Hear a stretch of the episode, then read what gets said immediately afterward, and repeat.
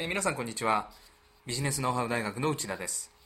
今日は頭の中に新しい市場を作る戦術というテーマで少しお話したいと思います。これは東京都のデータですが平成元年に1978箇所あった銭湯は平成20年には879箇所に激減しています。ここで少し考えてほしいのですがこんな状況でもしもあなたが銭湯の経営者ならどんなことをして売り上げそして集客をアップさせるでしょうか。銭湯の料金を安くする。お湯の品質を良くする。飲み物や食事など風呂上がりのサービスを充実させる。回数券やポイントカードの導入をする。ネットを使ってプロモーションする。私がコンサルティングしているクライアントに質問するとこんな答えが多かったのです。もちろんどれも正しいのですがほぼ全ての答えは銭湯という商品自体を変えるかまたは売り方を工夫するかどちらかです。一方で顧客の心理にスポットを当てれば全く別のニーズがあることに気づきます。先日テレビ番組で紹介されていた銭湯はお湯の質も値段も変えずに売り上げを急増させています。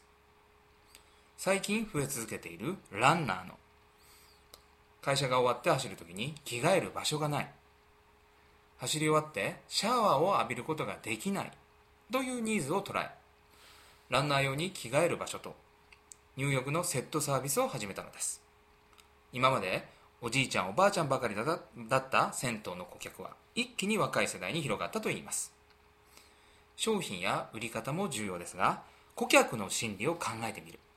これは今後ますます重要になってくるのではないでしょうか。もう一つ例題です。最近郊外に増えているコインランドリーの集客。そして売り上げをアップする場合はどうでしょうか。料金を安くすることや品質を良くすることは王道ですが顧客の心理に注目するのです。